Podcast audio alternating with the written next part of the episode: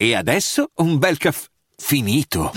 Perché rischiare di rimanere senza caffè quando puoi abbonarti a Caffè Borbone? Prezzi vantaggiosi, costi di spedizione inclusi, tante possibilità di personalizzazione e l'abbonamento lo sospendi quando vuoi. Decidi tu la frequenza, la qualità, scegli tra le cialde e capsule compatibili e crea il tuo mix di gusti e miscele.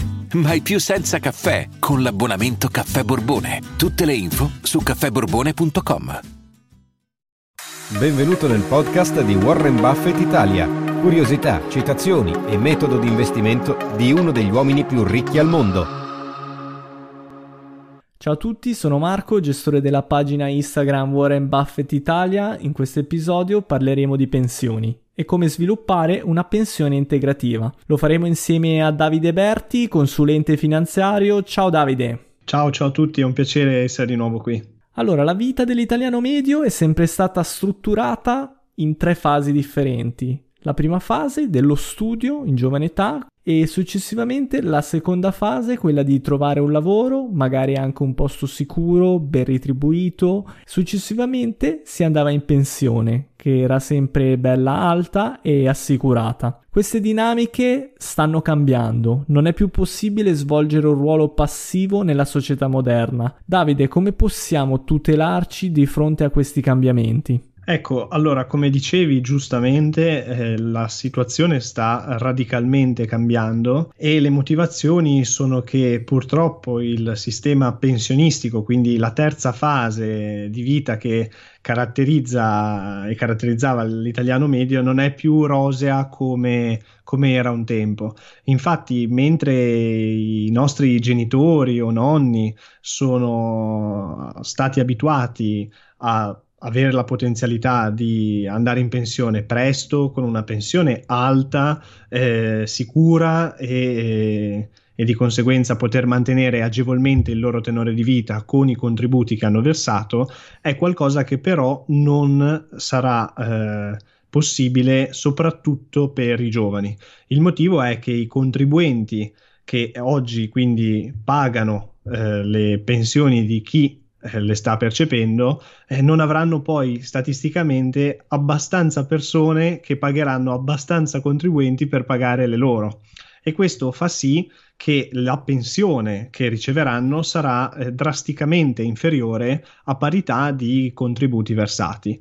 È quindi fondamentale per eh, chiunque oggi abbia, soprattutto per chi ha, oggi si ritrova ad avere meno di 40 anni, eh, prepararsi con largo anticipo al momento in cui andrà in pensione perché se c'è una garanzia è quella che i propri contributi non saranno valorizzati in modo da permettergli di avere una pensione dignitosa quando andrà in pensione, che oltretutto anche in funzione del quando, come ci stiamo accorgendo, eh, in funzione anche dell'aumento delle aspettative di vita, l'età in cui eh, si va in pensione va sempre più in là nel tempo e di conseguenza bisogna anche tutelarsi dal, da, da, questo fenomeno ovviamente. Da una statistica leggevo che in sette anni è stata spostata l'età di quattro anni, quindi se continuasse sotto questo eh, ritmo sarebbe disastroso per...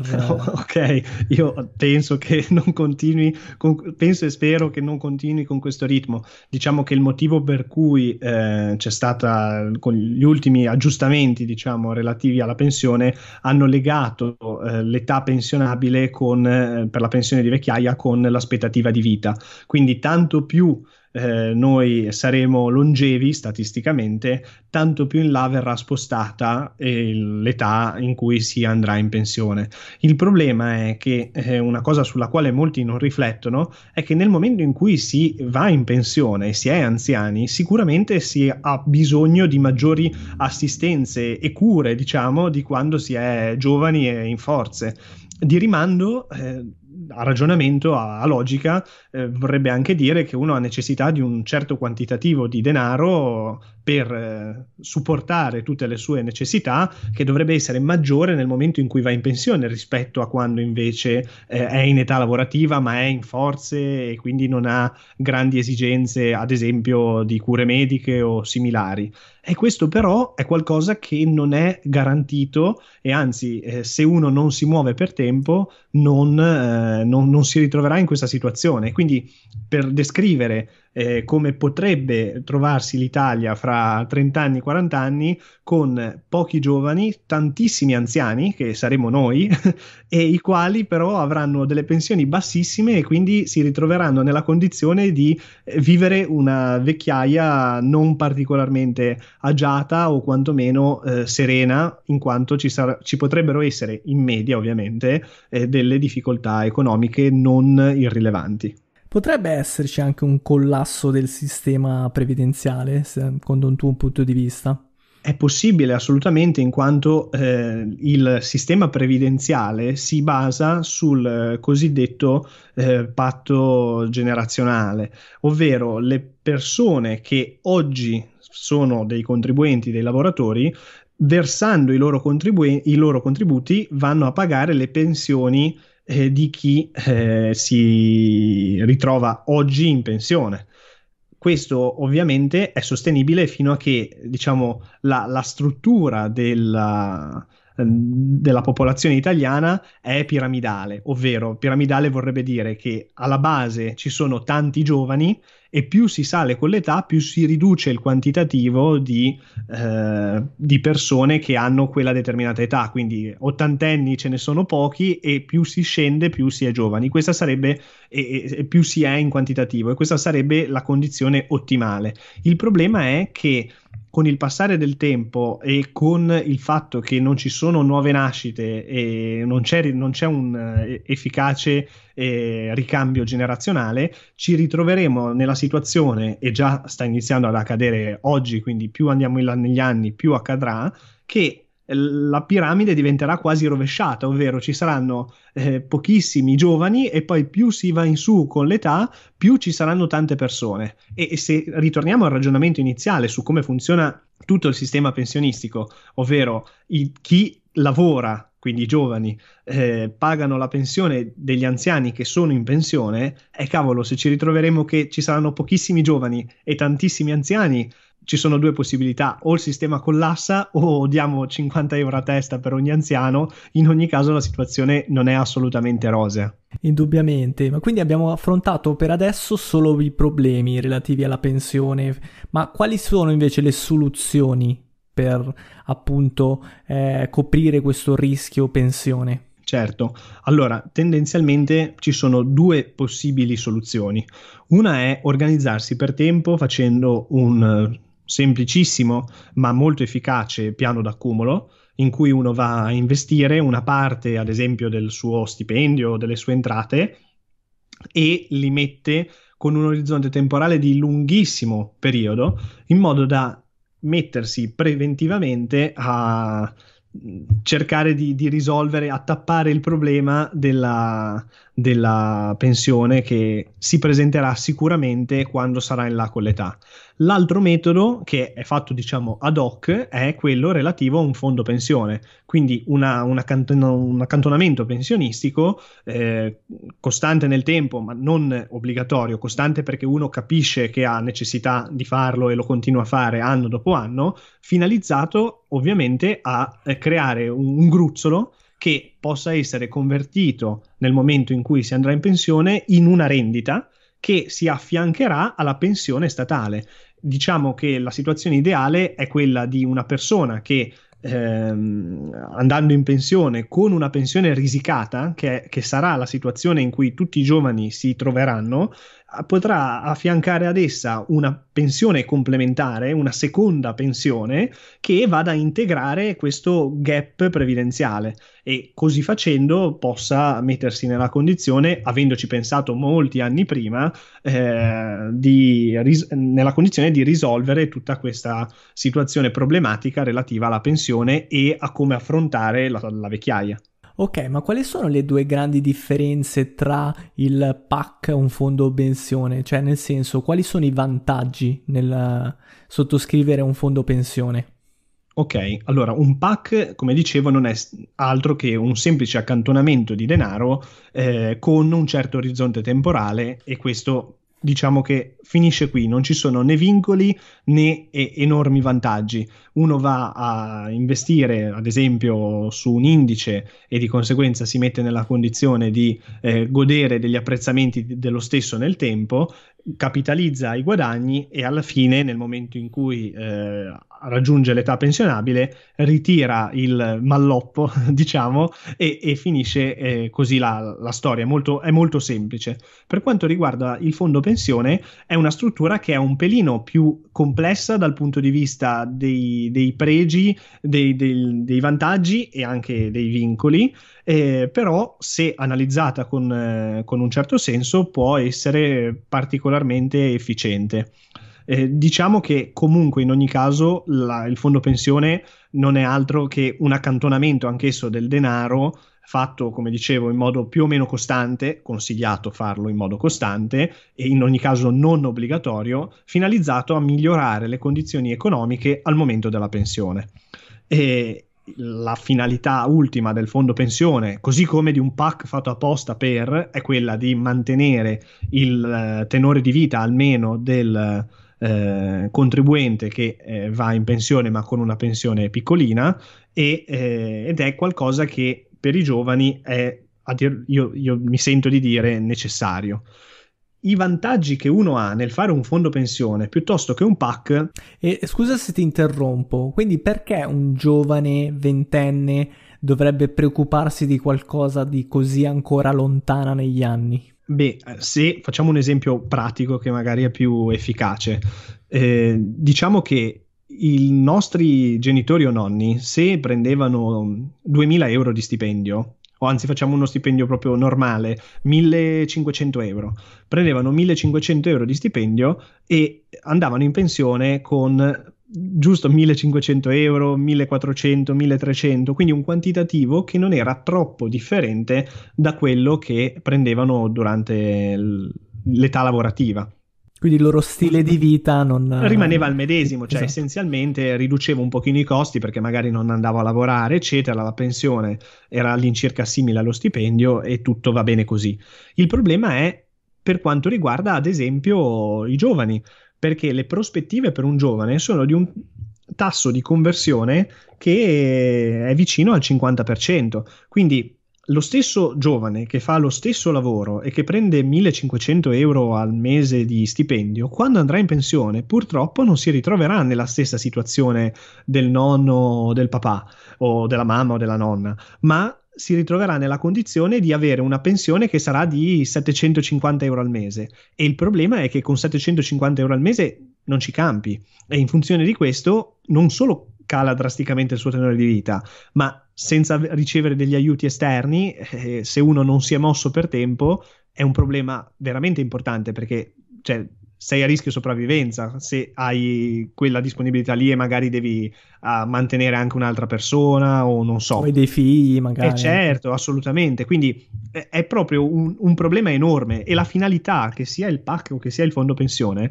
è proprio quella di dire io prendo del denaro già oggi con molto anticipo per andare a creare un gruzzolo che poi sia un capitale o che venga convertito in rendita in modo da integrare quel gap che si, è, che si è andato a creare, che è la differenza fra la pensione che eh, fortunatamente per loro hanno preso i nostri genitori, nonni, eccetera, e che eh, invece noi non prenderemo. Ok, quindi quali sono essenzialmente i vantaggi dei fondi pensione?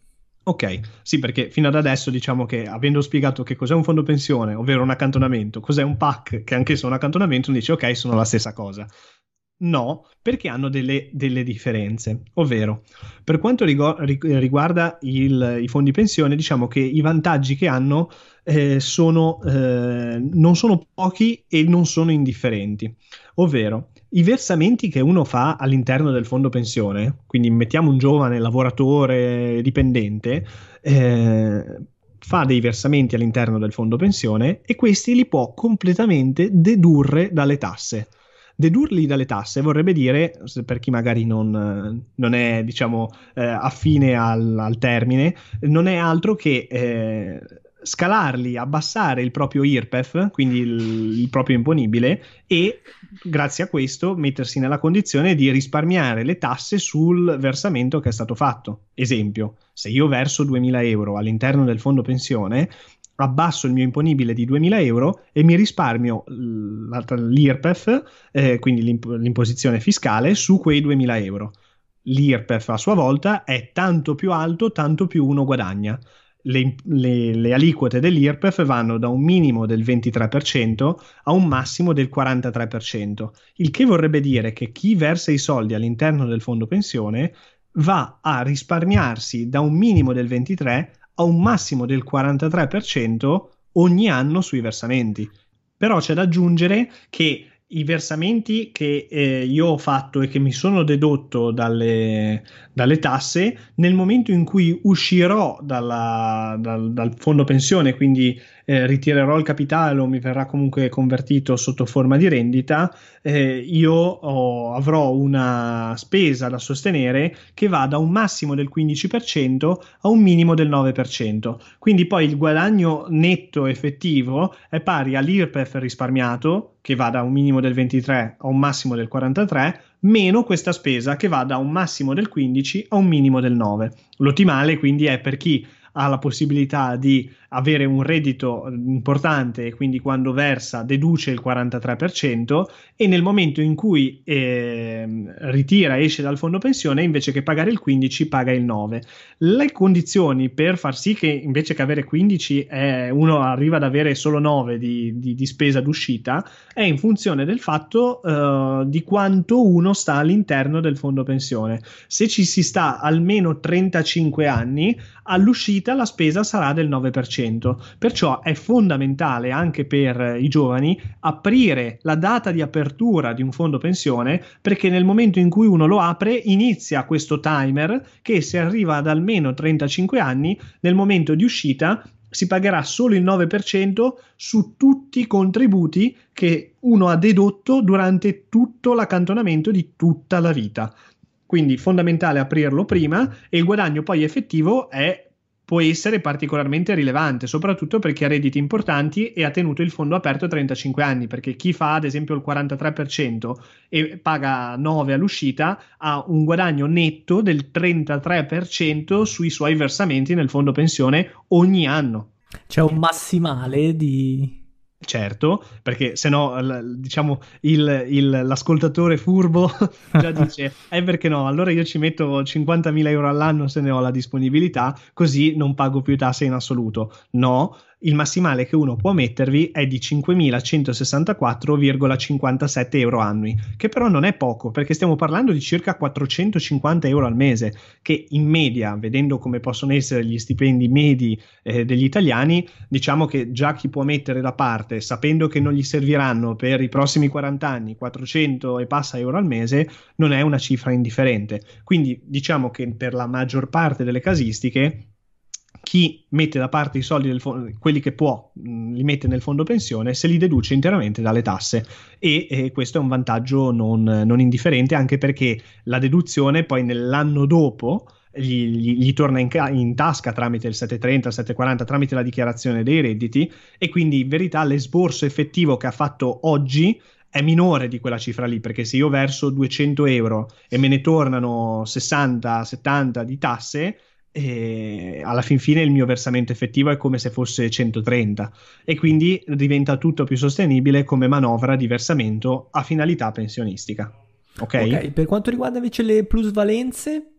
Allora, un'altra cosa importante è la tassazione agevolata sulle plusvalenze, perché essendo un, eh, una pianificazione di lunghissimo periodo, probabilmente la pianificazione di più lungo periodo che una persona eh, ha, è qualcosa dove se uno pensa che investe oggi e ritira fra 30 anni, 40 anni o 20 anni, comunque sia, eh, si immagina che nel tempo, se la strumentazione è efficiente, poi dopo andiamo anche a capire come trovare e fare una strumentazione efficiente, le plusvalenze saranno importanti.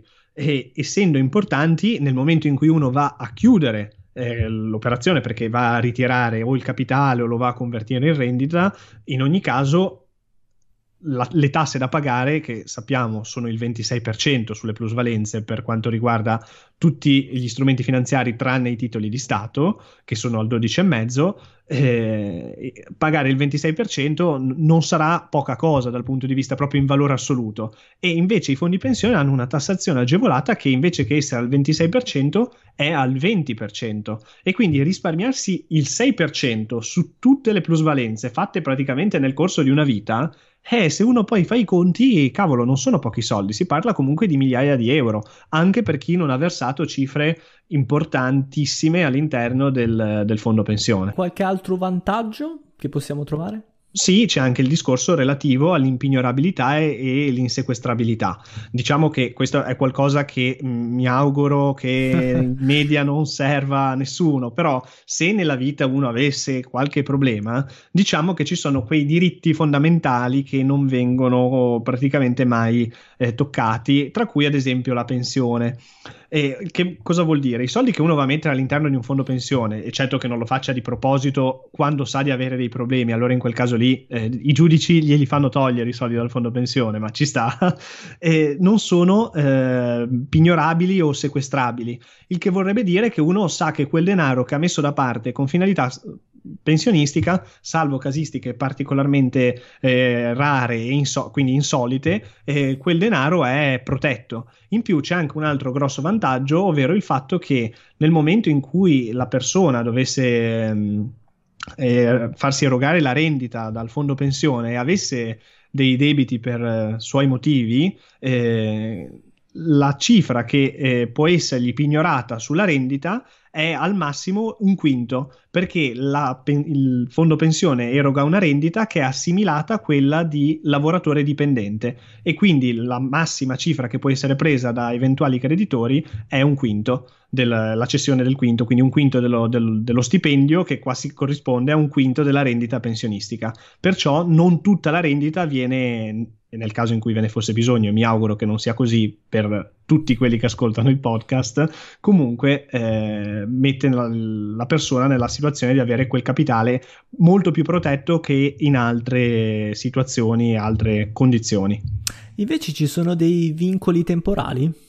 Eh sì, certamente, eh, perché ovviamente se no non è oro tutto quello che luccica, perché è importante comunque sapere i pro e i contro di una struttura simile, ovvero il fatto che eh, per i primi otto anni, eh, nel, da quando uno apre un fondo pensione, non si può uscire, non si può chiudere, si può dopo due anni switchare, quindi cambiare in un altro fondo pensione eventualmente. E, ovviamente c'è anche il discorso relativo al fatto che la finalità del fondo pensione è quella di versare il, eh, il capitale con la finalità appunto di prenderla nel momento in cui uno andrà in pensione.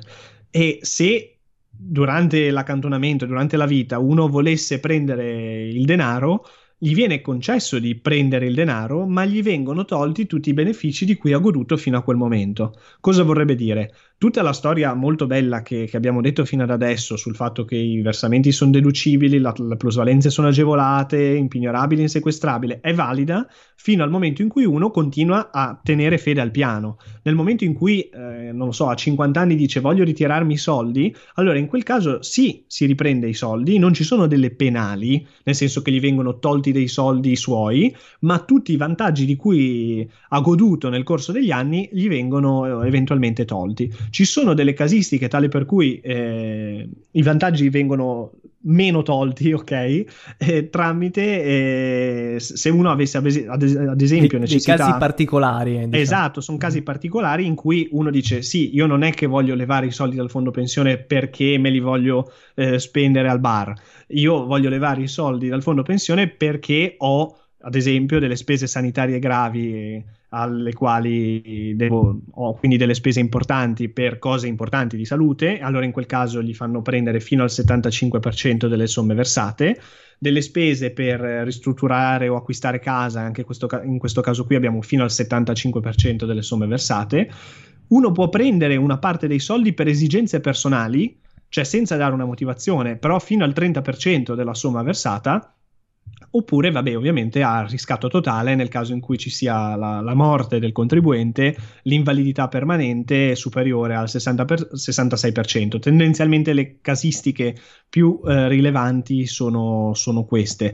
Eh, è anche vero che se uno ha compreso il perché, a parte i vantaggi, il perché ha senso avere un fondo pensione o comunque accantonare del denaro a finalità pensionistiche, a, a parte casi logici e, che sono quelli che abbiamo appena descritto, che sono contemplati, non dovrebbe avere motivazione per ritirare il denaro dal fondo pensione in quanto lo sta appunto mettendo via per la pensione. Certo, e invece come si può selezionare un fondo pensione? Cioè, di, quali tipologie differenti esistono? Certo, allora come tutto, come, cioè come qualunque cosa, qualunque investimento, ma qualunque cosa nella vita, ci sono ovviamente eh, delle condizioni migliori di strumenti, degli strumenti migliori e degli strumenti che invece sono peggiori. Statisticamente in media, per carità, non, non, bisogna andare a prendere l'ago nel pagliaio, però dal punto di vista proprio gene- generale, diciamo che i fondi pensione sono buoni per le loro eh, caratteristiche, che sono quelle che abbiamo appena spiegato, e quando uno ha capito la bontà del fondo pensione come strumento, deve poi andare a selezionare un fondo pensione. Diciamo che possiamo dividerli in tre macro categorie. La prima è, sono i PIP, ovvero piani individuali pensionistici. La seconda sono i fondi pensione aperti, FPA, e la terza sono i fondi pensione negoziali, FPN. Per quanto riguarda i PIP, eh, sono eh, tendenzialmente eh, i più costosi. Avendo dei costi più alti, che siano di gestione, di sottoscrizione, eccetera, quello che consiglio per non sbagliarsi è cercare di stare il più distanti possibili dai PIP. Eh, I costi, appunto, come dicevo, sono, sono, più alti. Quindi, se uno vuole sottoscrivere un fondo pensione e gli viene proposto o trova un PIP, eh, poi magari è il migliore che ci sia, ma statisticamente non conviene andarlo a prendere, quindi lo scarterei nella scelta. Ok. La seconda possibilità sono i eh, FPA, quindi i fondi pensione aperti, che sono dei fondi che possono essere sottoscritti da tutti. E tra questi ovviamente eh, i, i, costi sono eh, in media eh, medi, cioè nelle tre tipologie sono quelli che hanno la media di costo, i più economici sono gli FPN di cui parliamo dopo, ma eh, dei fondi pensione aperti ce ne sono tantissime tipologie, quindi per non sbagliarsi anche qui eh, se uno va a comprare un fondo pensione aperto, quindi a scegliere un fondo pensione aperto per il suo accantonamento pensionistico, ha senso andare a prenderne uno che abbia una media dei suoi costi più bassi della media dei, fondi, dei costi dei fondi pensione aperti. Quindi un fondo pensione aperto economico. La terza tipologia, che è quella dei fondi pensione negoziali, è la tipologia statisticamente più conveniente a tutti i contribuenti. Sono i fondi pensione di categoria, mm-hmm. ovvero quei fondi pensione che certe tipologie di lavoratori eh, hanno a disposizione e alle quali possono aderire. Ad esempio il fondo Cometa per i metalmeccanici o gli ingegneri. Quello è un fondo pensione negoziale e la caratteristica eh, peculiare dei fondi pensione negoziali è che hanno dei costi veramente, veramente bassissimi. Quindi eh, ricapitolando in modo che un, un, ascoltatore possa avere una linea guida nel caso in cui poi mentre ascolta il podcast cerca su, su Google come, come muoversi, se hai a disposizione un fondo pensione negoziale, vai a scegliere quello. Nel caso in cui tu non abbia a disposizione un fondo pensione negoziale e per vederlo comunque lo cerchi, cerchi i medici lo hanno, gli ingegneri lo hanno, gli avvocati lo hanno, uno lo guarda e si, si rende conto se, se, la sua categoria, categoria di, di, di, lavoratore lo ha. Nel caso in cui non lo abbia, eh, spostati su un fondo pensione aperto. Fondo pensione aperto, puoi andare a verificare il costo medio di quel fondo pensione aperto tramite la scheda costi eh, che è qualcosa che caratterizza tutti i fondi pensione ed è molto molto breve. Parliamo di qualche paginetta, quindi se sono due o tre pagine e ci devi mettere dei soldi che tu lascerai lì e investirai per i prossimi 40 eh, anni, direi che è il caso di perdere un pochino di tempo e leggersi una o due pagine, nelle quali comunque è sempre presente un grafico nel quale c'è scritto il costo medio di quel fondo pensione rapportato alla media dei costi di tutti i fondi pensione delle tre categorie di cui abbiamo parlato. Quindi in quel grafichetto ci sarà un puntino che rappresenta il costo del fondo pensione che stai guardando e la, una, delle lineette che rappresentano il costo medio dei piani individuali pensionistici, dei PIP, una lineetta che rappresenta il costo medio dei fondi pensione aperti e una lineetta che rappresenta il costo medio dei fondi pensione negoziali. Se il tuo fondo pensione aperto sta tra eh, la media, la lineetta dei fondi pensione aperti e la lineetta dei fondi pensione negoziali, quindi è un fondo pensione aperto economico, diciamo che non sei nella situazione di fare grossi errori. Ok, abbiamo capito quindi che i fondi negoziali e i fondi pensione aperti sono quelli da preferire. Però i fondi pensione hanno diversi comparti. Con quali criteri devo sceglierli? Allora, per quanto riguarda i comparti, diciamo che tendenzialmente eh, ne possiamo trovare quattro nei fondi pensione, ovvero un comparto eh, cosiddetto garantito che ha un rendimento atteso molto basso e eh, però appunto il capitale che vi viene messo è garantito. I, dei comparti obbligazionari che hanno un rendimento atteso un pochino più alto e eh, anche in questo caso qua una volatilità, un rischio contenuto, dei comparti bilanciati con un rendimento atteso più alto e una volatilità eh, un pochino più, più, elevata e infine dei comparti azionari che eh, sono i più volatili ma allo stesso tempo anche nel lungo termine i più redditizi.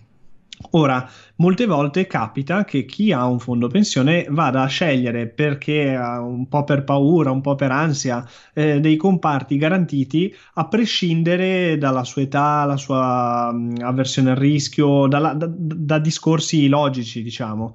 E ora, ovviamente in un podcast non si può dire qual è il comparto giusto perché essendo diverse persone che ascoltano con diverse storie, diverse avversioni al rischio, diverse età, eh, ovviamente la risposta giusta sarebbe differente. È un po' lo stesso discorso nell'individuare il profilo di rischio anche dell'investitore. Esattamente, il concetto è il medesimo, però diciamo una linea guida che può essere data è eh, la seguente uno deve fare i conti con se stesso in funzione della sua avversione al rischio, cioè quanto può avere timore in funzione della oscillazione del, del controvalore delle quote che eh, rappresentano il fondo pensione. E oltretutto in questo caso io consiglierei di essere un pochino più eh, coraggiosi in quanto non potendo neanche disinvestire i soldi nel fondo pensione. Uno diciamo che il rischio di, di disinvestire in fasi di emotive importanti eh, lo ha molto meno che con altri investimenti che vede ogni giorno sotto gli occhi.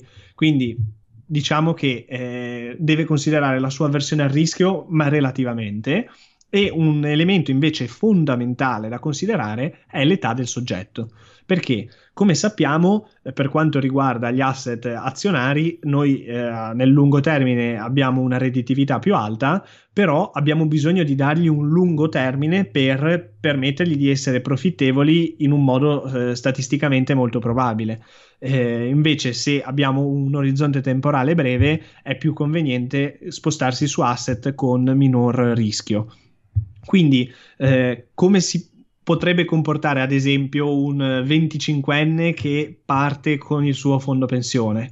Beh, sicuramente ha senso eh, prendere un comparto azionario e tenerlo per la maggior parte della, della, sua vita, in quanto ha un orizzonte temporale lungo fino al momento della pensione. Poi, quando si avvicina alla pensione, un 15 anni prima, 10 anni prima, pian piano scendere progressivamente da comparti, dal comparto più rischioso che è quello azionario a comparti meno rischioso, scalandoli tutti facendo un periodo nel bilanciato, un periodo nell'obbligazionario, fino ad arrivare negli ultimi anni, poco prima della pensione, nel comparto garantito. Il motivo per cui ha senso fare questo è che bisogna mettersi nella condizione che nel momento in cui uno avrà i soldi, non si dovrà, eh, che dovrà ritirarli perché andrà in pensione, non dovrà essere nella condizione di avere eh, un uh, eventuale drawdown di mercato, lo metterà nella condizione di eh, avere un controvalore molto più basso del suo denaro. Questo non deve accadere ed è per questo che nelle ultime fasi ha senso avere un comparto garantito o obbligazionario.